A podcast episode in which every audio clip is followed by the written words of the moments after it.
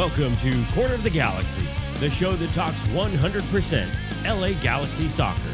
We're glad you could join us. Now it's time to sit back and relax as your hosts navigate through the twisting, turning, but never boring world of the five time MLS Cup champion, LA Galaxy. Hello, everybody. Welcome to Corner of the Galaxy on cornerofthegalaxy.com, coming to you live from COG Studios on Thursday, June 6th, in the midst of the international break for the LA Galaxy. Coming off of a 2 1 loss to the New England Revolution. I'm going to talk a little bit about that and get you rocking and rolling through that as well. Some rumors have been popping up, lots of LA Galaxy news as well, as everything sort of shapes up and gets formed for that Wednesday, June 12th. U.S. Open Cup that is coming against OCFC. So, an Open Cup game in the midst of the international break. We can handle that, no problems. That's something we can talk about.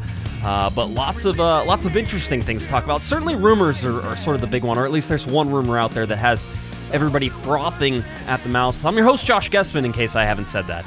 Uh, welcome to Corner of the Galaxy Studios, a little solo show for you in the uh, in the middle of an off week.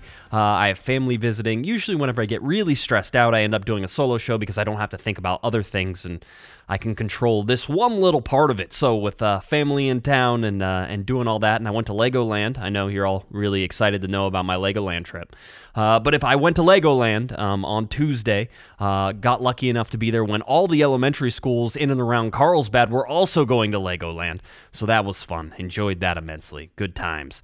Um, but got through that, and now we're here on Thursday. The LA Galaxy in the middle of a four day off break. So players did not have to train, did not have to report after the loss to New England. Um, and basically, they'll be back on Friday. So as we're going forward, um, we're looking at now uh, the Galaxy starting to train on Friday, and we'll go over that entire sort of uh, schedule that the Galaxy have leading up to that Wednesday midweek track and field stadium game, U.S. Open Cup. So we're going to talk about that as well towards the end and how, uh, being if you're a season ticket holder and you listen to this podcast, or if you're not a season ticket holder and you're looking for tickets, uh, season ticket holders, you got your tickets for free.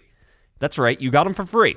If you're not going to use them, give them to somebody else. And we're going to talk about Jamie uh, she saw an issue with that, saying that season ticket holders don't often use those tickets, and she has taken it upon herself to redistribute the free tickets. So if you send them to Jamie, and I'll give you a, a contact for her and sort of how to do that. Although I don't know if she's looking for some help or not, she's already redistributed over about 40 or 45 tickets uh, whenever it comes in, and there are people still on her waiting list who want to go.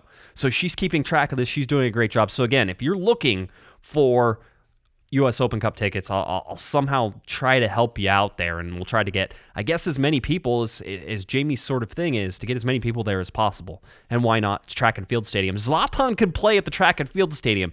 I don't know if everybody realizes this. That could actually happen. Uh, we'll talk about it a little bit more. But let's talk first about something that's a little unpleasant. Uh, the LA Galaxy losing two to one to New England. Yeah, it was a long time ago. It seems like a long time ago. Last Sunday, Sunday night, 7:30 p.m. If you walked into uh, Dignity Health Sports Park, you immediately noticed that the field was messed up. Uh, North side was particularly bad. Uh, remember, they had Wango Tango. Eric and I talked about it last Thursday. They had Wango Tango there. Um, bunch of some of my favorite bands, and I know you think I'm joking. I'm really not joking. Um, were there. Uh, the stage was set on that north side, and so it, it, did. It damaged the field a little bit. Was it horrible? No. Did it look worse than it was? Yes, absolutely. Uh, but there were some issues there. Absolutely, you could see it. The ball bouncing a little bit strange. Uh, just the way it looked on TV was not exactly what you wanted to see. Um, but, you know, overall, I think everything was okay. But really, I mean, looking at scheduling and doing that in less than 24 hours, was that really the Mm, was that really the best use of everything? I mean, I, I, am all for maximizing an asset. The LA Galaxy have an asset. AEG has an asset with Dignity Health Sports Park. They have a stadium. They have a tennis stadium. They have that whole complex there that is all run by AEG. You need to maximize that as much as you can. But is holding that concert there 24 hours before a game, you know, the best use of that? You could see it. Um, so anyway, so that initial, if you walked in, you saw that and you said, "Oh, you know, not great." There was a, a strip basically where the aisle had been, um, where the aisle had been that goes right down the center of the field, basically from uh, one goal to the other goal, running north to south, and and that north side was where the stage was. That's the Victoria Street side. So you saw that as well. Um, so you you can see that you can you can you can you visually see that when you walk in. It's just not the best thing. It's not football lines. All right, there aren't gridiron lines out there. It's not something that's horrible like that, but still, uh, for me, looking at it and seeing it, eh, it wasn't great. Um, it didn't play great. It didn't play perfect, which is how that field normally plays, and anything that's less than perfect is not perfect, and that's a problem. Um, so anyway, it was Pride Night as well on Sunday, uh, and if you haven't, head on over to Corner of the Galaxy, uh, and you can you can see my article where um, I ended up talking to uh, Vanessa Alexander and John uh, Reinsdorf, I believe is his last name. Uh, and it was a funny little thing. I was walking by and somebody said, "Hey, Josh, did you see the rainbow nets?" And I'm like, "Oh, those are kind of cool." I'm like, "Did you did you buy those nets?" And they're like, "No, no, no, you can't buy those nets." Said, "You can't buy rainbow nets?" What? She, and and Vanessa was telling me, she's like, "Well, you can, but you have to order like 35 of them." She goes, "I didn't I didn't need 35 of them. I don't need a custom order. I needed two. I needed two two two nets." And I was like, "Well, then how did you get these nets?" She's like, "Well, it took about you know 72 cans of spray paint." I said, wait a minute. It takes 72 cans of spray paint. I need to hear about this. And she said, talk to John. John led me through the very nuanced way in which they actually made those rainbow nets. And not only that, the update to that story that isn't on the website that I'll say that I'll send uh, that I'll send sort of everybody for you know in, in, this way. This is this is the exclusive. You read the article, now you get to hear the follow up. Um, I've been told that other teams are now looking at borrowing those nets. So it's kind of cool. It's just an interesting thing. It was something I didn't expect. It wasn't a story I, I needed to write, um, but it was an interesting conversation that we had, and it was great. And I also love that Pride Night you had Robbie Rogers taking part in it as well. He was down on the field with the coin flip. I saw him uh, around and saw some pictures with some people taking some pictures with him. So that was all good as well so it was really uh, it was really interesting to, to sort of see that. I will say this: the downside, um, downside uh, on Pride Night, the, the the bad part of Pride Night, um, the homophobic chant somehow reared its ugly head once again. Uh, I, I think that this is now twice in a row, so two years in a row on Pride Night, we've had that particular chant at the stadium. I heard it.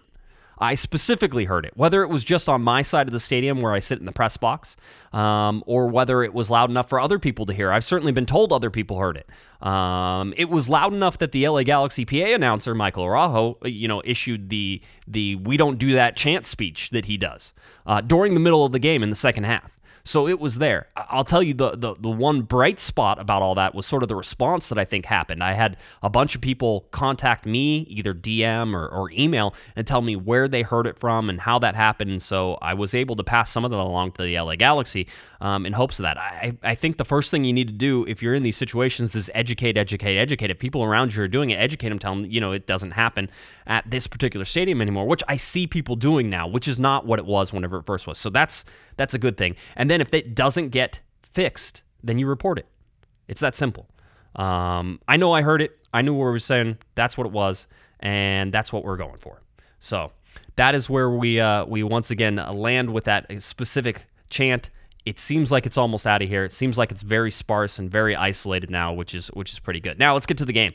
Uh, the LA Galaxy roll out a lineup that featured Dan Steres at right back, and already my spidey sense went up and said, Love me some Dan Steres. Have loved me some Dan Steres um, for this entire year. But don't play Dan Steres at right back. Please, God, don't play Dan Steres at right back. But It's just, it's not his position. Um, and having said that, I think he was okay there.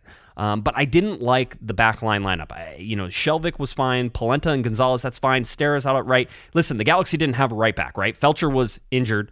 Um, you don't have anybody. Um, you, you, didn't have uh, Araujo, who is still away with U20s, U, the US U20s now in the quarterfinals um, of the U20 World Cup. So that's big news there. Um, but Araujo's not back yet, so you still didn't have him. You didn't have a right back. There was nobody really to fill in there.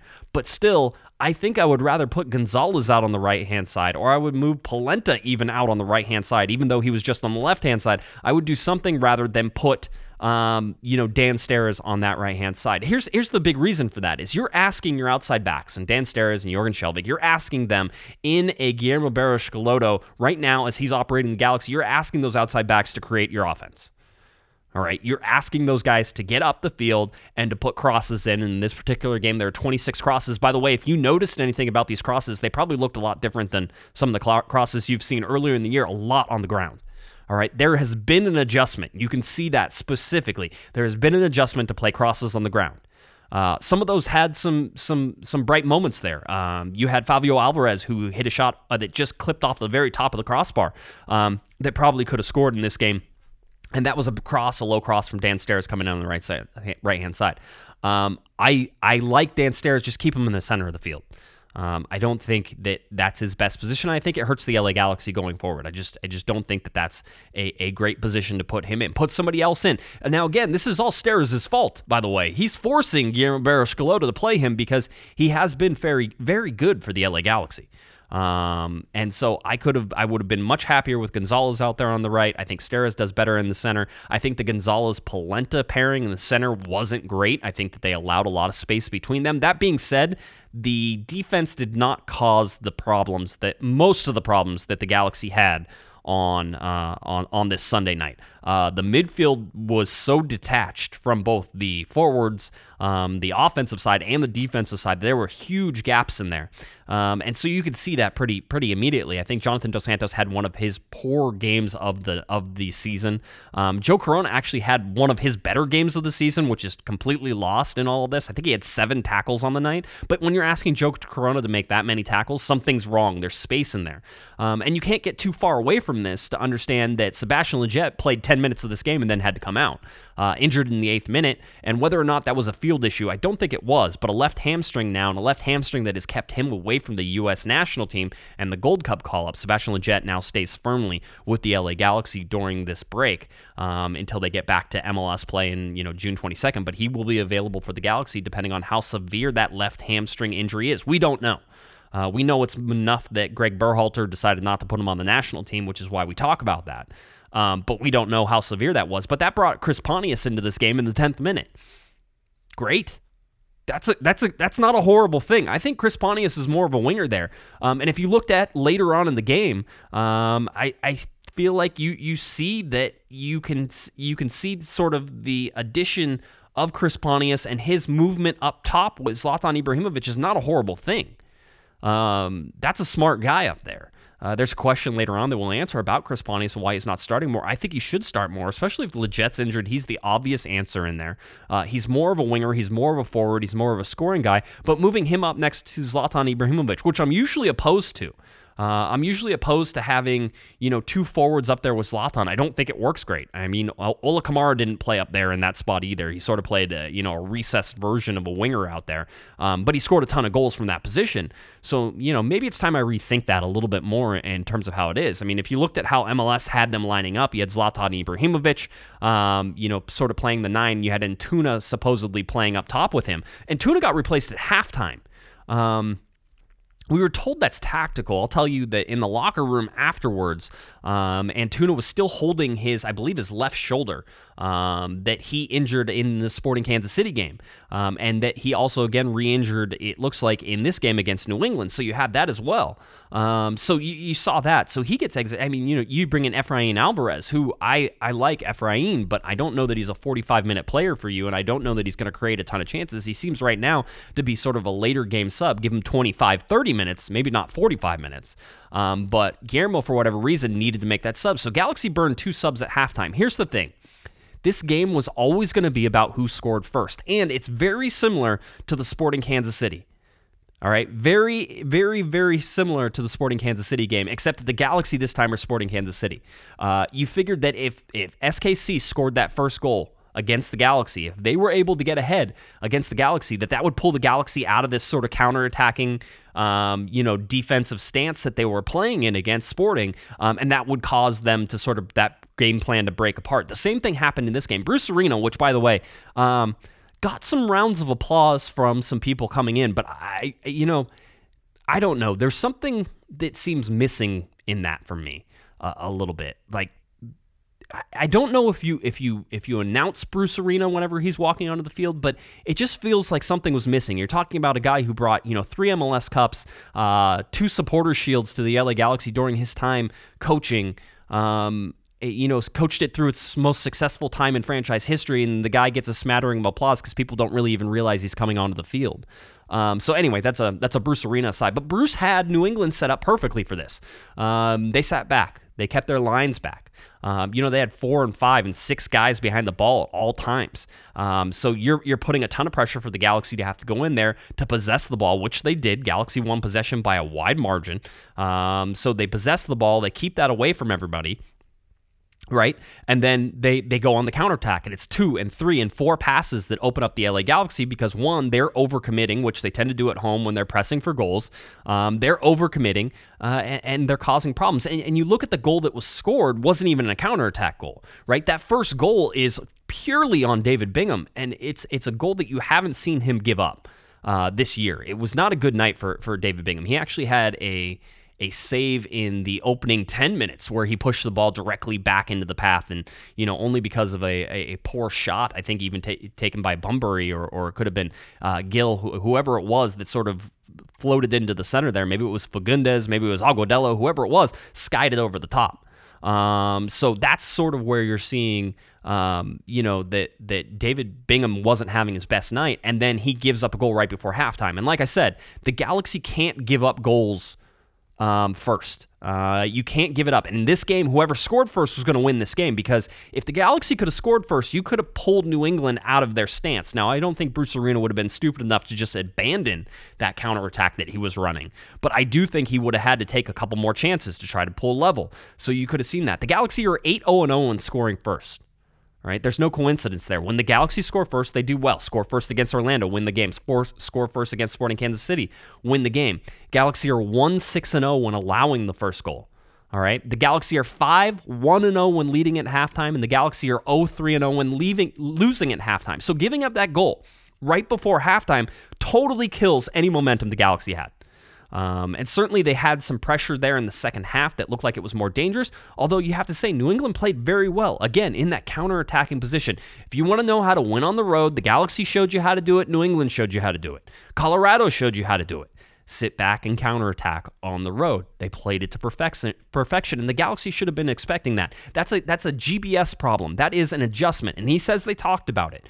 But the amount of space that was in the midfield, the amount of space and the amount of players that they were pressing forward was causing huge gaps in that midfield. And the ability for New England to make two or three good passes, use the speed they have, and they were able to just sort of take it right out of the Galaxy's hands. I, I love the positioning of the strikers as well. Um, because Zlatan doesn't have speed, he doesn't necessarily play this game. But I love positioning of strikers for New England, which is, you know, sort of staying on the outside or towards the outside and then making runs towards the middle, um, staying in the middle, making run towards the outside, making diagonal runs across the back line, uh, putting pressure and making guys make decisions. That's what you saw New England do perfect. They were running the counterattack perfectly. The Galaxy were getting torn apart. But the reason that the Galaxy then moved forward is because of that first goal by David Bingham, allowing that goal. I mean, you know, hey, Penilla gets credit for making the run around Steres on that right hand side. Uh, it's a good pass in. All those things are good, but that's an easy shot. It's right down the middle. Um, you know, Bingham let it slip underneath him, and he basically directs it almost back into the goal. Could it have hit the far post? I think it was probably going in on the far side if Bingham doesn't make the save, but he needs to make that save. Uh, and I'll say this: I've been a big defender of David Bingham throughout this year. Uh, he knows that he screwed that up. Uh, I wish that he would have been able to talk to us afterwards. Uh, he was requested to talk after the game, and he declined that. Um, and and that's disappointing because I, I think you would have liked to have heard him and sort of what his mindset is. You know, allowing that goal and sort of because that's the goal that changes the game. That first goal changes that game.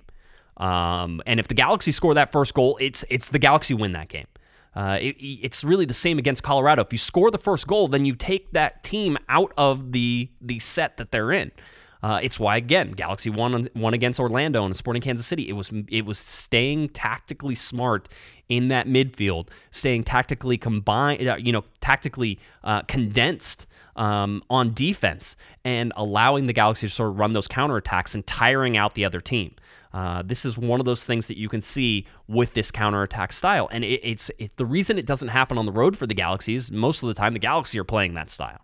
Um, I don't know whether they're better at it. I certainly like the way that they control possession, um, but a lot of this is possession without purpose, and and you need to have a purpose. I don't mind coming through the through the outside uh, and, and, trying to create chances by crossing the ball into the center. That's a good way of doing things, but you need to have other options as well. I think if you're if you're looking for a highlight here, it's that Favio Alvarez created another two chances on this. So Favio is is doing his job, I think, pretty well he's not going to be a total goal, scorer, but I like his passes and sort of trying to put Zlatan through. I think that will continue to grow and to continue to, to move forward. I think Antuna got replaced tactically, not because he was, yes, the injury was certainly there, but I, I thought he was, you know, largely ineffective in the first half.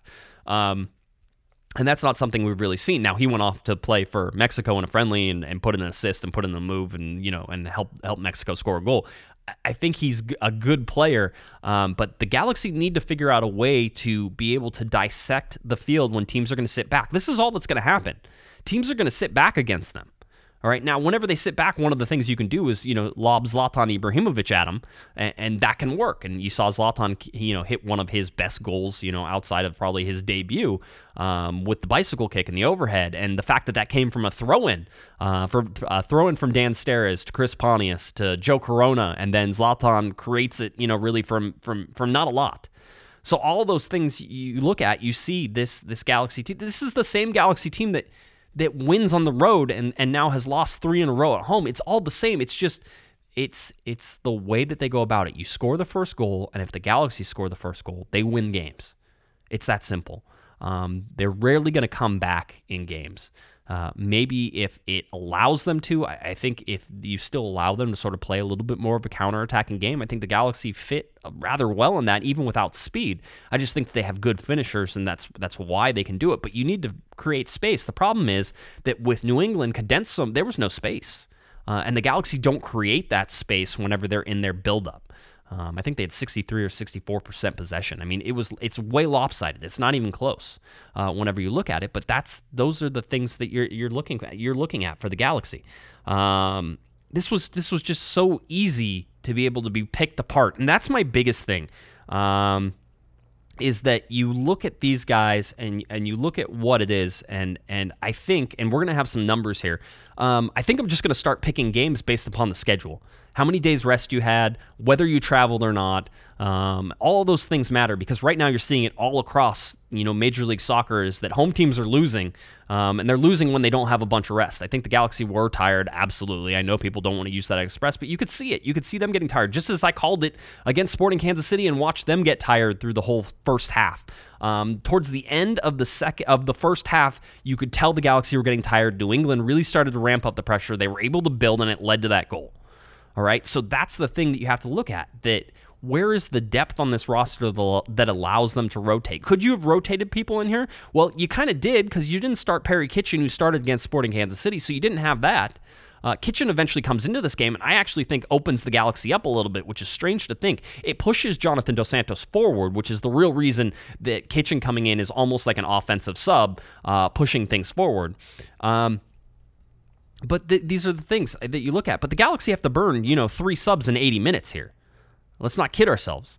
Uh, the substitution of, of Sebastian Lletget, re- you know, and Chris Pontius probably would have happened, but it probably would have happened in the 65 or 70th minute.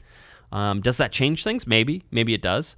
Uh, Efrain Alvarez to me is a little bit of a head scratcher at halftime, but you know, again, with Antuna being injured and with him being ineffective, I, I don't mind. 80th minute, when you're losing two nothing, you bring in Perry Kitchen. You look at the bench and who the bench the, the Galaxy had. They could have brought in, you know, Ima Boateng I guess that could have been your your saving grace there. It's really offensive whenever you do that, but you're already losing. It's one of those things that you could do.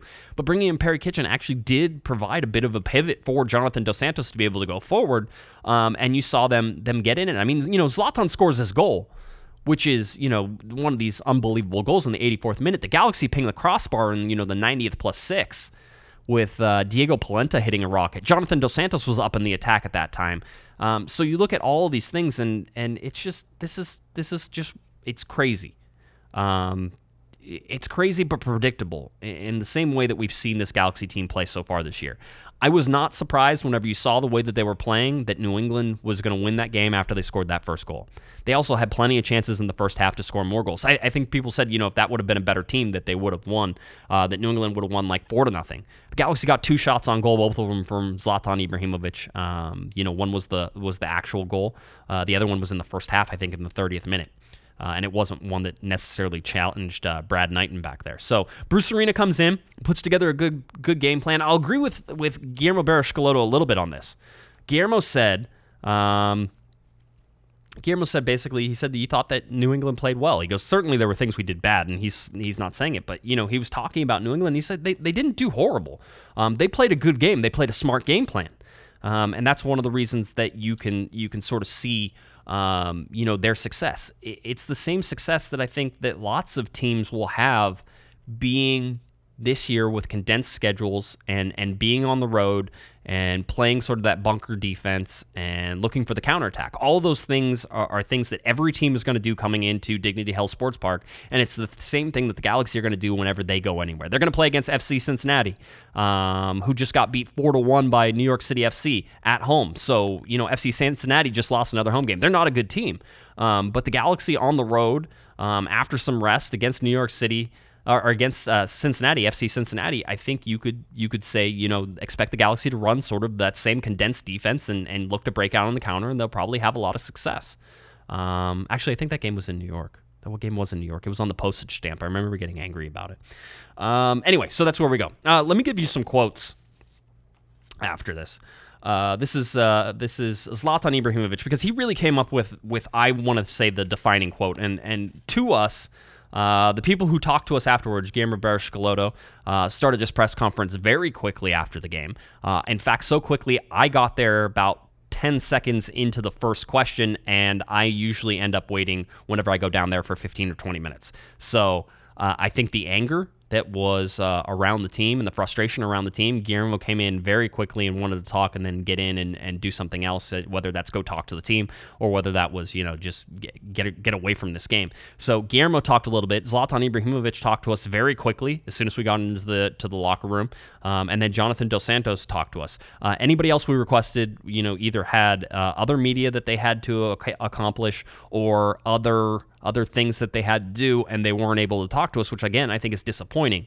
Uh, for a team to lose this game, it was certainly frustrating, and you can see it from everybody. But you, you really need guys to stand up and talk after games like this.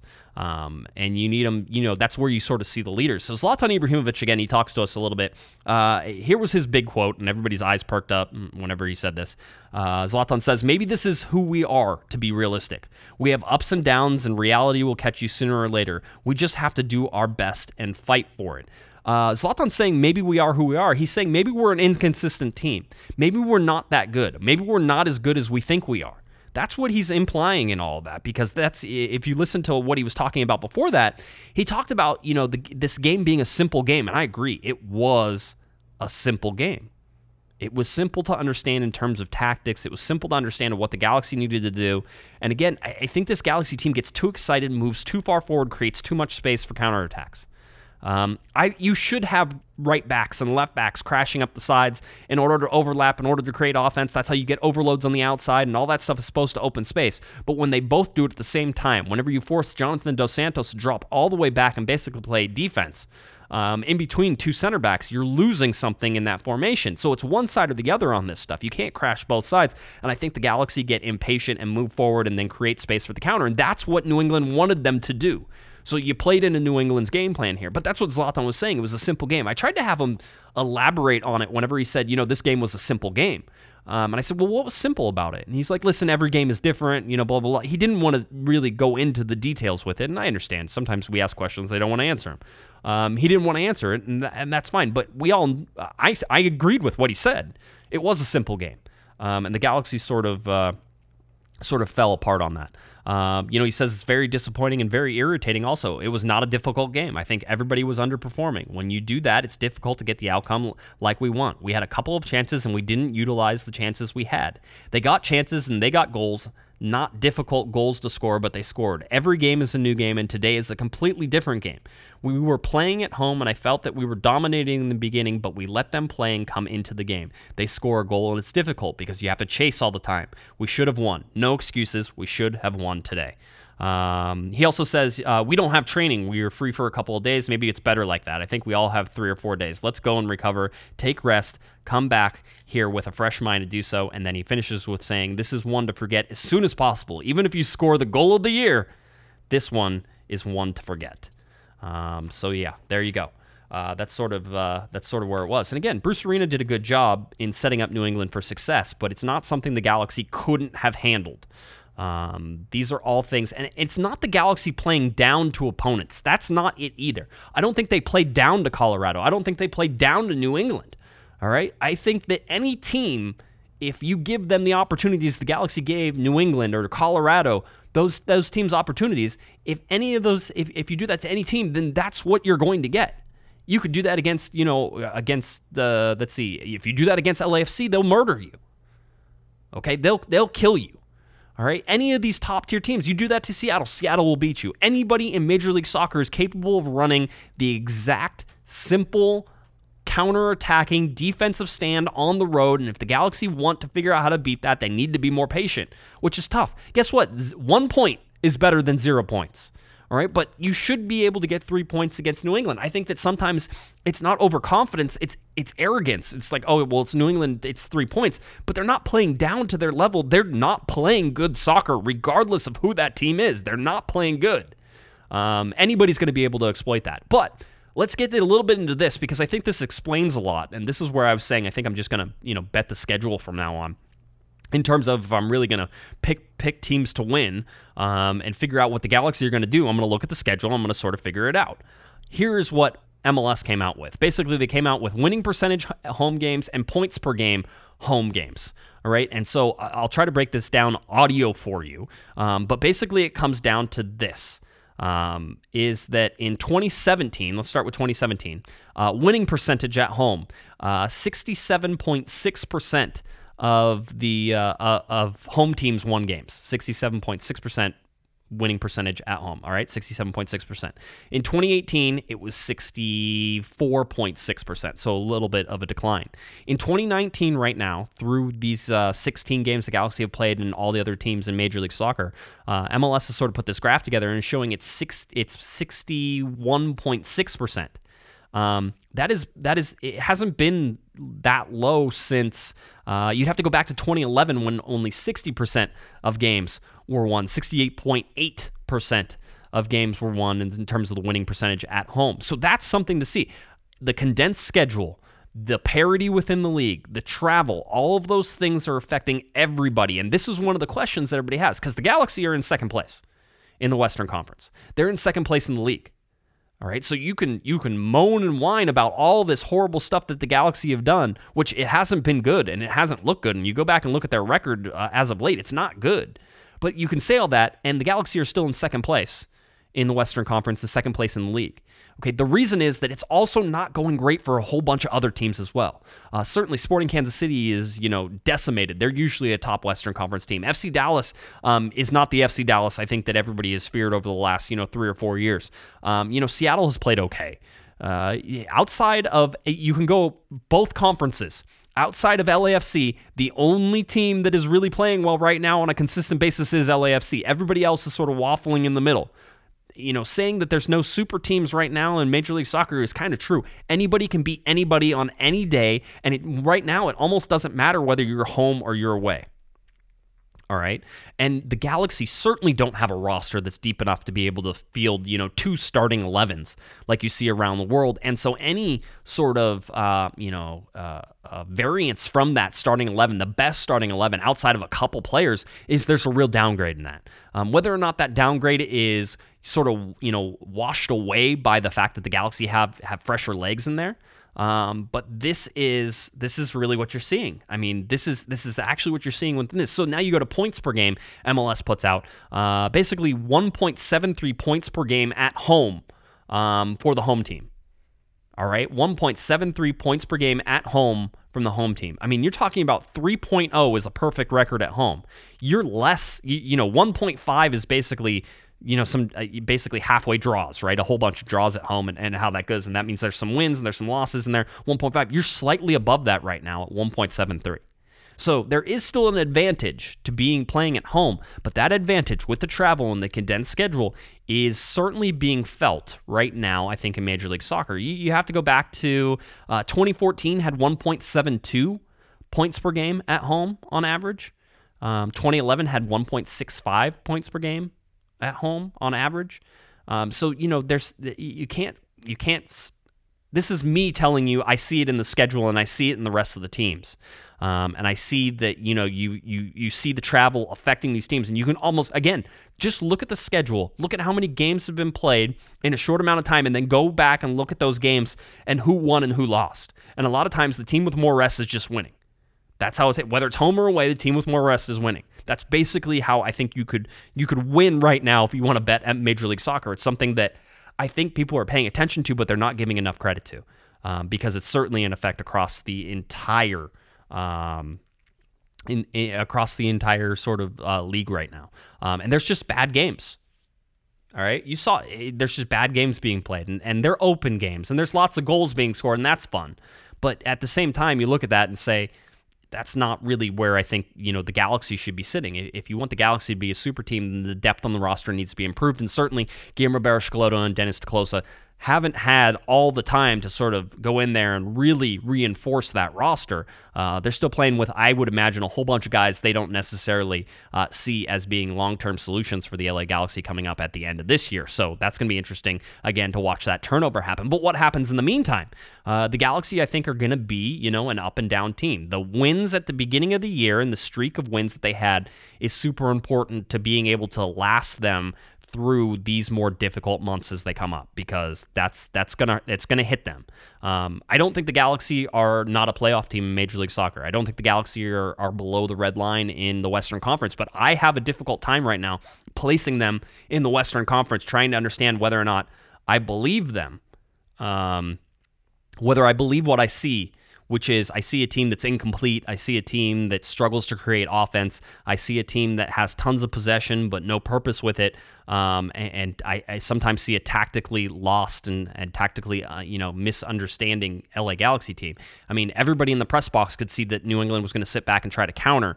And so your ability to overcommit is just going to help them. And I think the Galaxy love to overcommit. And maybe that's Guillermo. Maybe that's Guillermo as a striker, wanting to score goals, wanting to play beautiful offensive soccer. That's great, but grind out some draws too.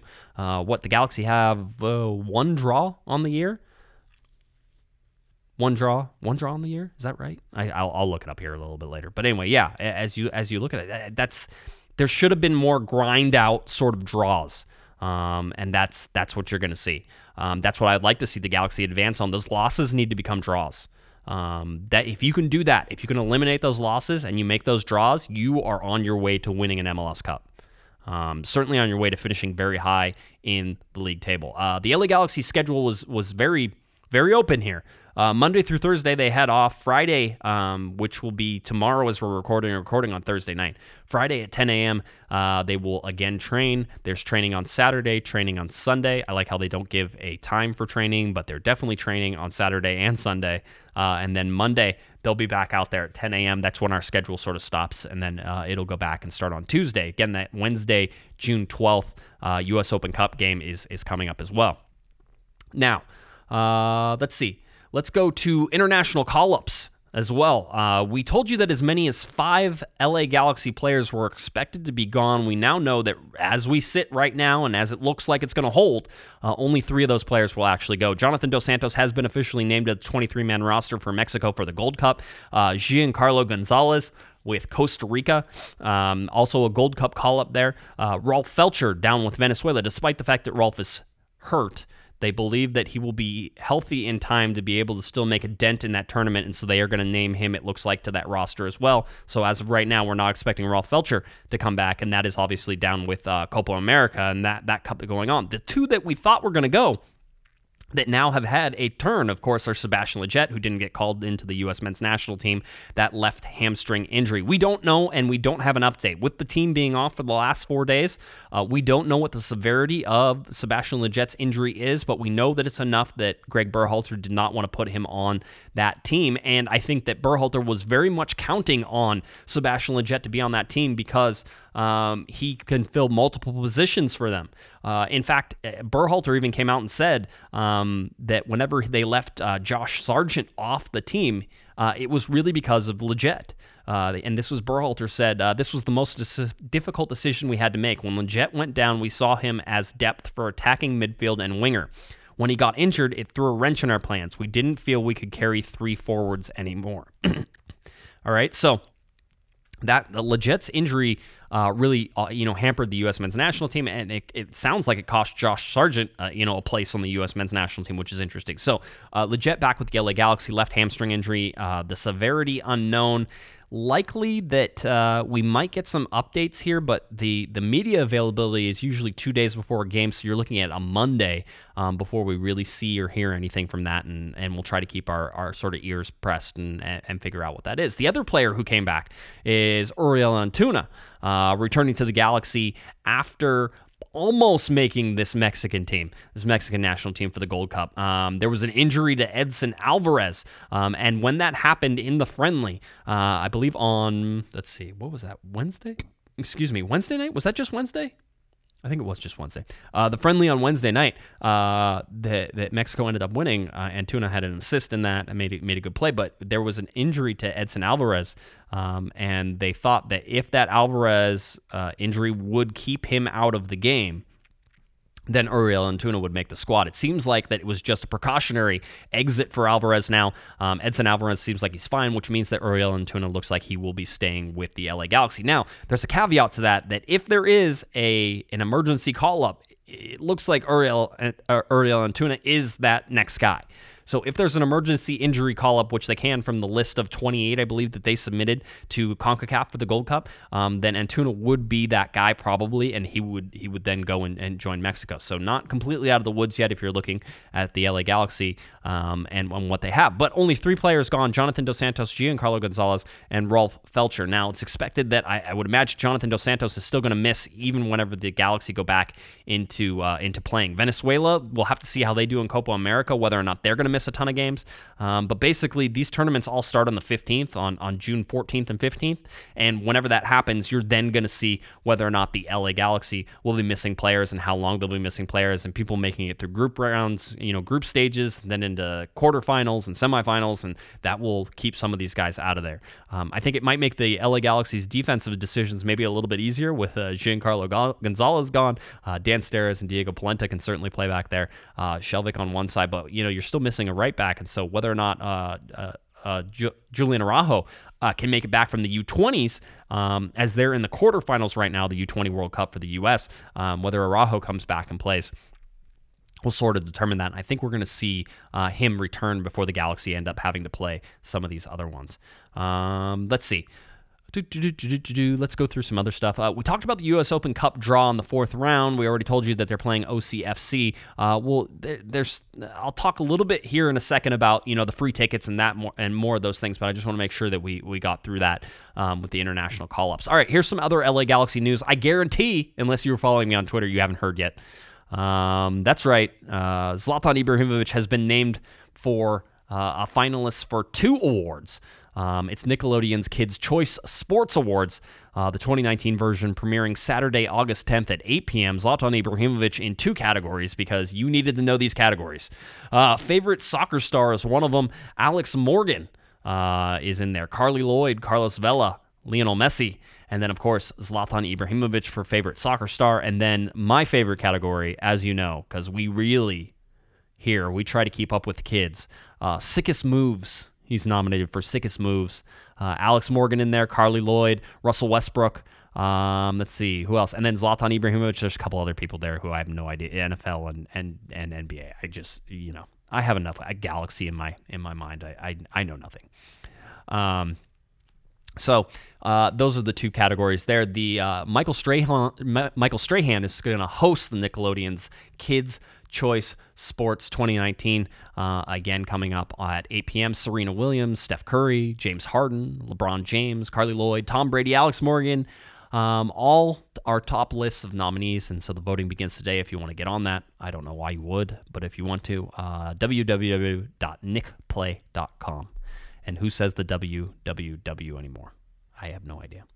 Uh, we already talked about the injuries. Romain Alessandrini out until September. Uh, Didi Traore still have not seen him back and healthy, and so he will continue to be on this list. And then we have Sebastian Lletget with the left hamstring, Rolf Feltscher uh, with the abductor injury. Um, so that's sort of where, excuse me, that's sort of where we sit on those injuries um, as those uh, stand. We don't have great info right now on Lletget and how serious that is, but again, expecting more of that this week as it as it be, sort of becomes available. All right. I've been looking forward to this one. This has been my this has been the one only because I'm tired of talking about this. This is going to be like the new Pato thing. Um, but there is rumor out there right now. and I'm sure for most of you, you've spent time um, researching this rumor, and you can't wait for uh, Cristian Pavon, uh, excuse me, Pavone, to come in and play for the LA Galaxy. Uh, there's lots of reports coming out that said that Guillermo Barros has made it clear that he's determined to sign the 23-year-old Boca Juniors winger, uh, Pavone. Pavone has been subject to interest of Europe for years. I've seen all these things. I go out there. So here's the deal. transfer market has him at one point in 2018 listed at about $20 million. That's a lot of money. Cool, but a lot of money. Um, right now, there seems to be that the Galaxy are talking, you know, in the 12 or 13 million dollar range if you believe these rumors. Uh, that's a lot of money, but probably within the market share or the or, or the you know the the market price of uh, of what Pavone would go for. Um, he's a guy who, who does well on the wing. He scores goals. He creates assists. I mean, all these things are good. I listen. If you're asking me whether or not the Galaxy should go after a player like Pavone, I'm going to tell you right now. Um, yeah, they should. Should absolutely do it.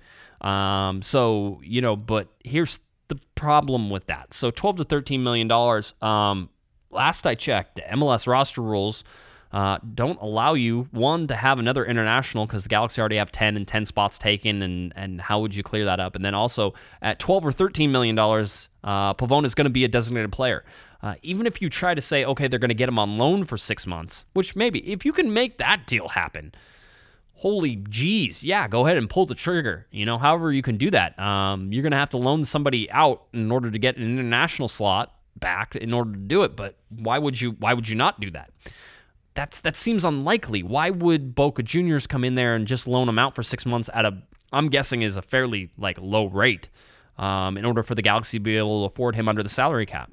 So that doesn't make sense to me. Uh, you, you you have three designated players. You're back into the designated players again.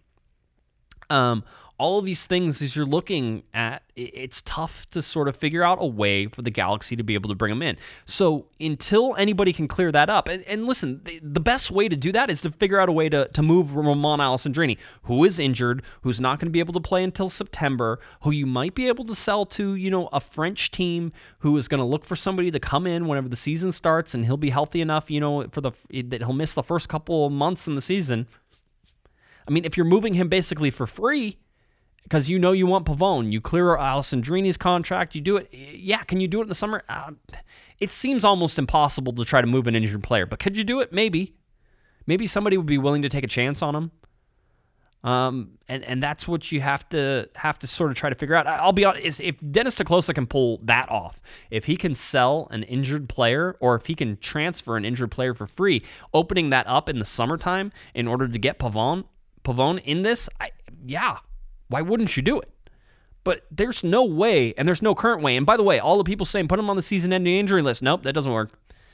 Nope, they, they need the cap relief from that as well. All right, and right now, uh, Romain Alessandrini as a designated player is costing them five hundred and thirty thousand dollars against the cap because designated players cost that much. So you need that cap money. There's no way the Galaxy can eat 530k and then also sign somebody like Pavone. I just it it would boggle my mind if the Galaxy aren't already basically hard up against that cap. So trying to figure it out um, and trying to figure out where that goes, that's it's it's not about the money. I, am hey, I don't care if you pay hundred million dollars for a player. AEG has the money. I don't care. That's fine. Go pay $100 million for a player. But bringing him onto the roster still requires you to follow the roster rules. Um, and because they can't, because the Galaxy can't without moving Romain Alessandrini, um, this one's hard to believe. Now, this makes more sense to me for winter and them trying to work something for winter. I mean, somebody even suggested on Twitter is like, hey, get them now and then loan them out for six months. And that way you can have them in winter. And, you know, Boca wants to sell now, you know, give them their money now. Uh, the other thing about this is that Boca just lost another final. They lost the final last year, and that's sort of what sent Guillermo Barros uh, free from that particular uh, coaching job. Um, and because of all of that, these rumors also feel like a bit of panic um, from people saying every, you know, I think Benedetto was also mentioned in some of the rumors again, and he's been mentioned so many times for the Galaxy. Um, but right now, there's no mechanism to bring Pavone onto this LA Galaxy team. You figure out a way to do it, then yeah, I can start believing this rumor. But I'll be honest, people are are laughing at me. Um, they're they're laughing whenever I ask. So eh, you know, sometimes that means it just hasn't got to that level. I mean, it seems like you know that that people who are talking about this, and it, it's a lot of you know the Argentinian newspapers and, and Argentine, excuse me, Argentine newspapers, um, and and what they're trying to do there. It just it feels like I there's not a firm grasp on these rumors. And one of the first things I always tell you when listening to rumors is, does it make sense? The Galaxy need a right wing. Yes. Why wouldn't you bring him in? 23 year old. Yes, that makes sense. So we're past that initial. Does that make sense? Yes, it does. But then you it stops making sense when you have to figure out how to bring him onto that team. So that's where that's where I have the issue. So for right now, Pavone for me is a no go.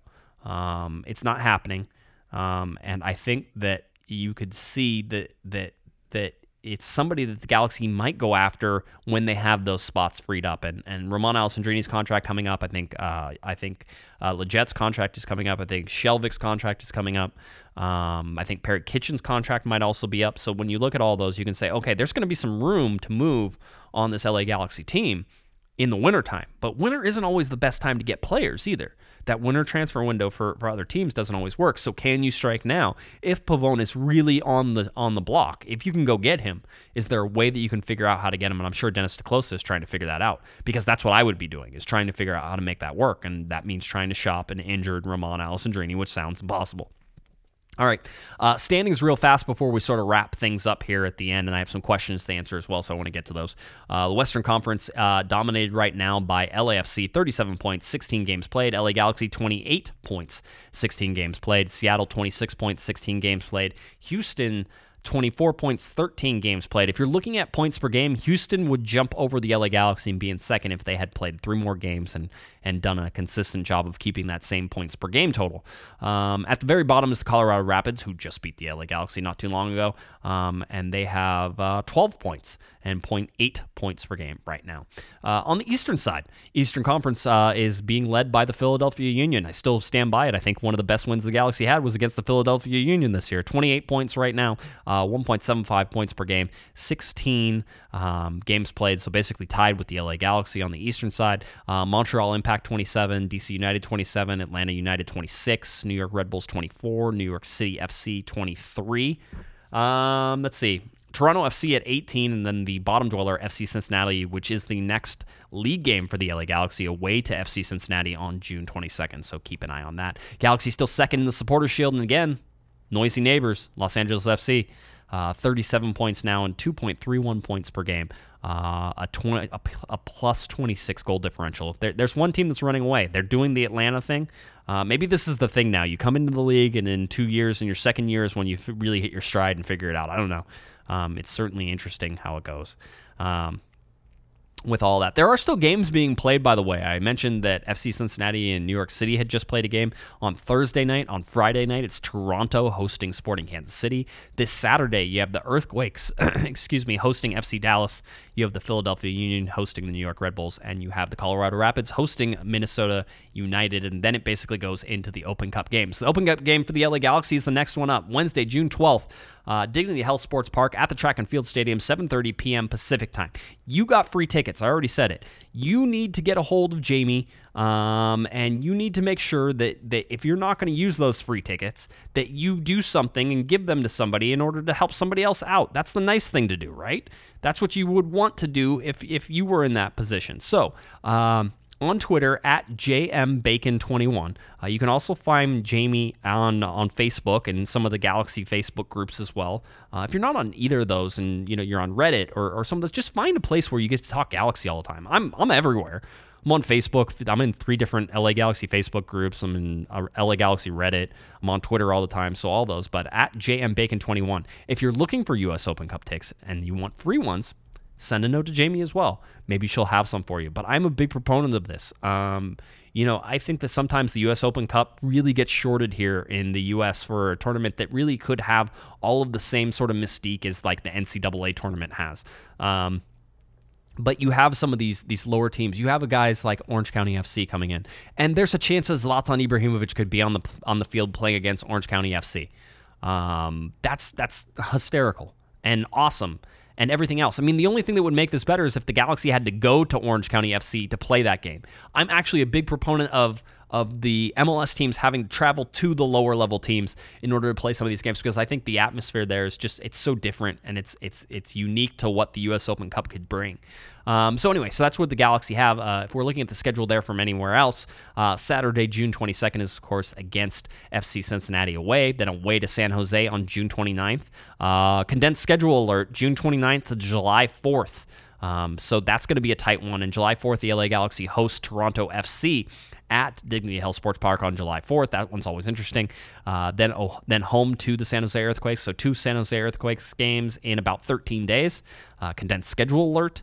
Um, and then, of course, it is Friday, July 19th, hosting LAFC at Dignity Health Sports Park, broadcast on ESPN. That's a 7 p.m. kickoff on a Friday, which will be almost impossible to get to, so should be a lot of fun.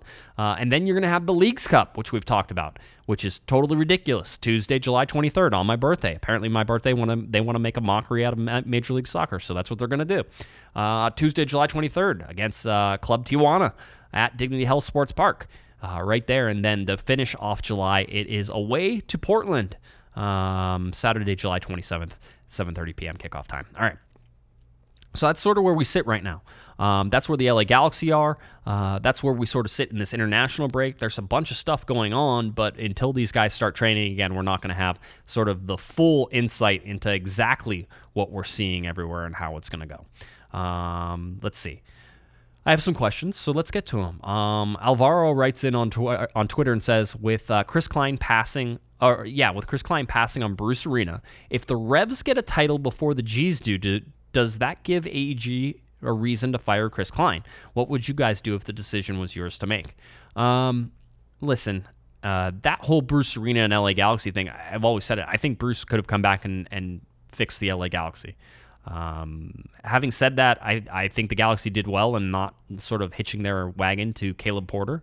Um, I think the Guillermo Barros Schelotto is is is is a different coach than Bruce Arena. Um, I don't know if he. It's going to be difficult to be as good as Bruce Arena. Um, very difficult. I think that that GBS has a lot to learn right now about this Galaxy team and about Major League Soccer and about how to sort of handle the schedule. But guess what? I mean, he's not doing anything all the other coaches aren't doing either. So even the guys who have been here forever are still struggling with this right now. And remember that condensed schedule was put together because um, one, the Gold Cup is, is, certainly a reason for the condensed schedule because you're taking basically 21 days out of the schedule for, for some teams, which is a lot. You know, that's three games that you're taking out of there, and you're having to play those midweek and in, in between things. But they're also condensing it on the other side for the playoffs because nobody likes to play in the playoffs and then get right into the heart of the playoffs and then go into that international break. And so the schedule is set up to allow for the end of the season and decision day to happen, and then for the international break to, to, to hit, and then for everybody to start playing in the playoffs and play all the way through and be finished before the next international break comes about. That's why this this condensed schedule is there. So you know, I I think right now.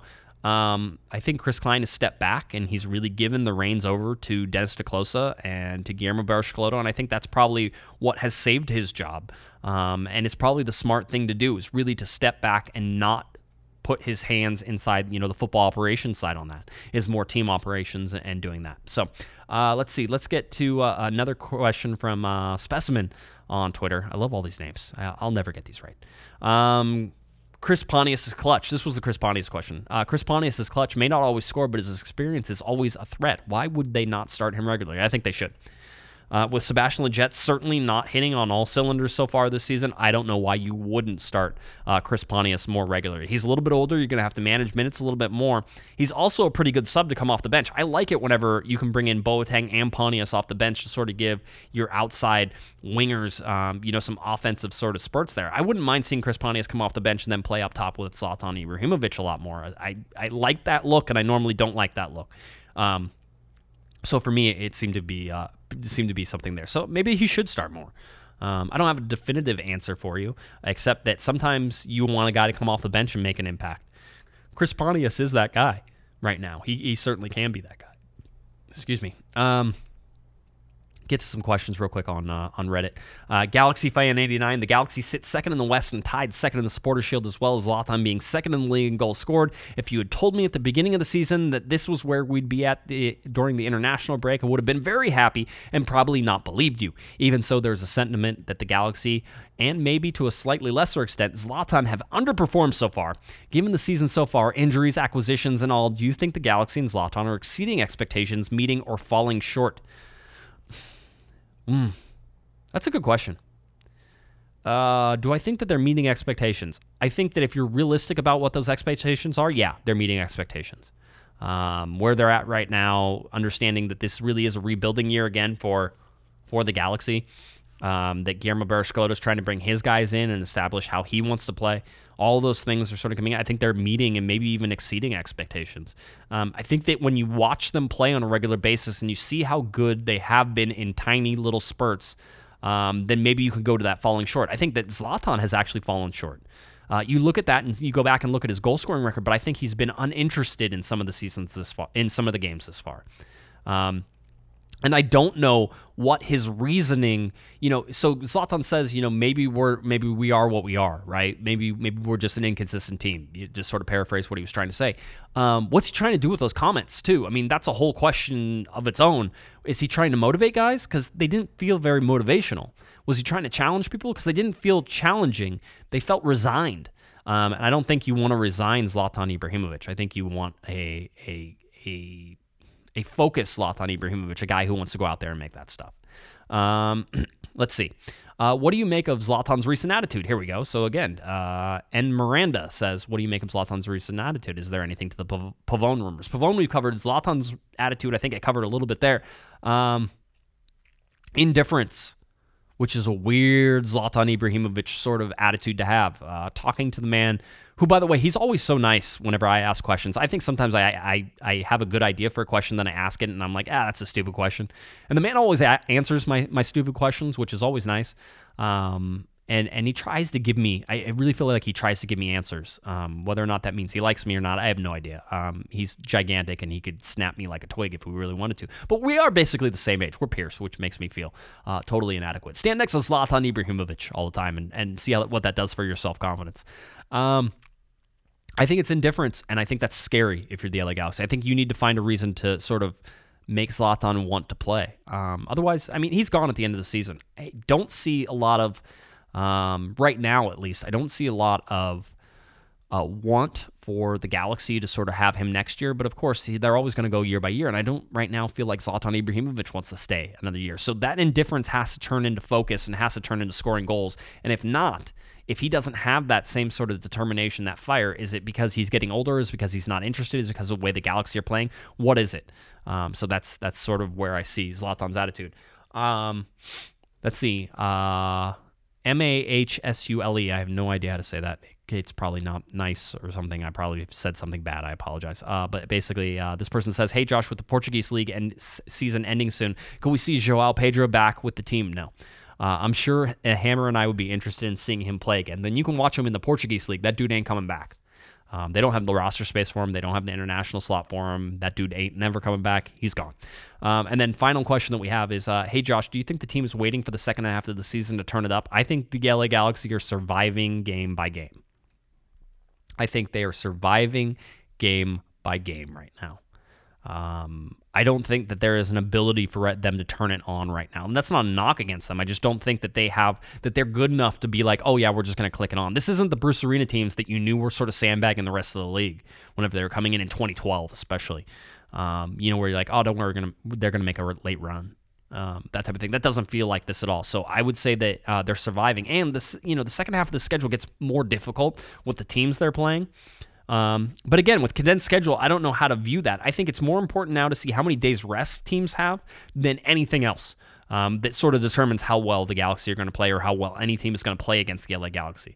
Um, so I think if you can sort of figure that out, uh, it would be interesting for somebody to run like you know betting lines and sort of bet on bet uh, on that schedule and see how it goes because I think you could you could figure out sort of at least this year uh, what the what MLS is sort of trending towards, which is all these things. All right.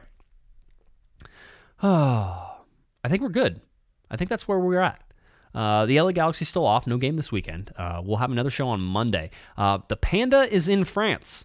Uh, which is always fun. He's covering the Women's World Cup, so uh, keep your eye on his Twitter feed for all the fun stuff like that. He immediately went to France and found the Mexican food restaurant that he wanted because Kevin loves Mexican food and he doesn't want to go into any country um, if there's not Mexican food. So he's there. Um, but again, the uh, we'll have a show on on Monday. It'll probably be me again. Uh, we'll sort of see how that goes and, and how that runs. And then we'll have a live show on next Thursday as well. So back to our regular scheduled program. Just took a little bit off on Monday night, last Monday night. So glad we could get back and, and sort of get everybody here and ready for everything.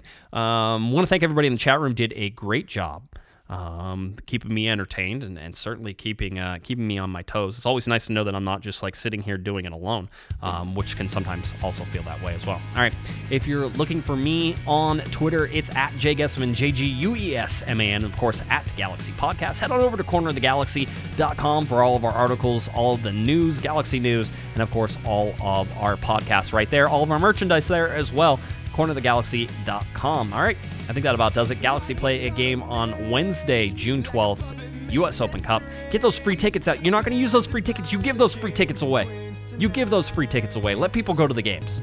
All right, all right. I'm Josh Guesman. You've been listening to Corner of the Galaxy on cornerofthegalaxy.com. Have a great one, everybody. You've been listening to the Corner of the Galaxy podcast on cornerofthegalaxy.com. You can follow the show on Twitter and Instagram at Galaxy Podcast. And be sure to check out and subscribe to iTunes, Stitcher, and Facebook by searching for Corner of the Galaxy. And for all of your independent LA Galaxy news, discussion, and entertainment, including this podcast, head on over to cornerofthegalaxy.com. Fans, thanks for listening. We ask that you be kind and courteous to your neighbors as you leave the podcast. We thank you for joining us and look forward to seeing you again. Until then, I'm Michael Arajo, and on behalf of the entire Corner of the Galaxy crew, goodbye, everybody.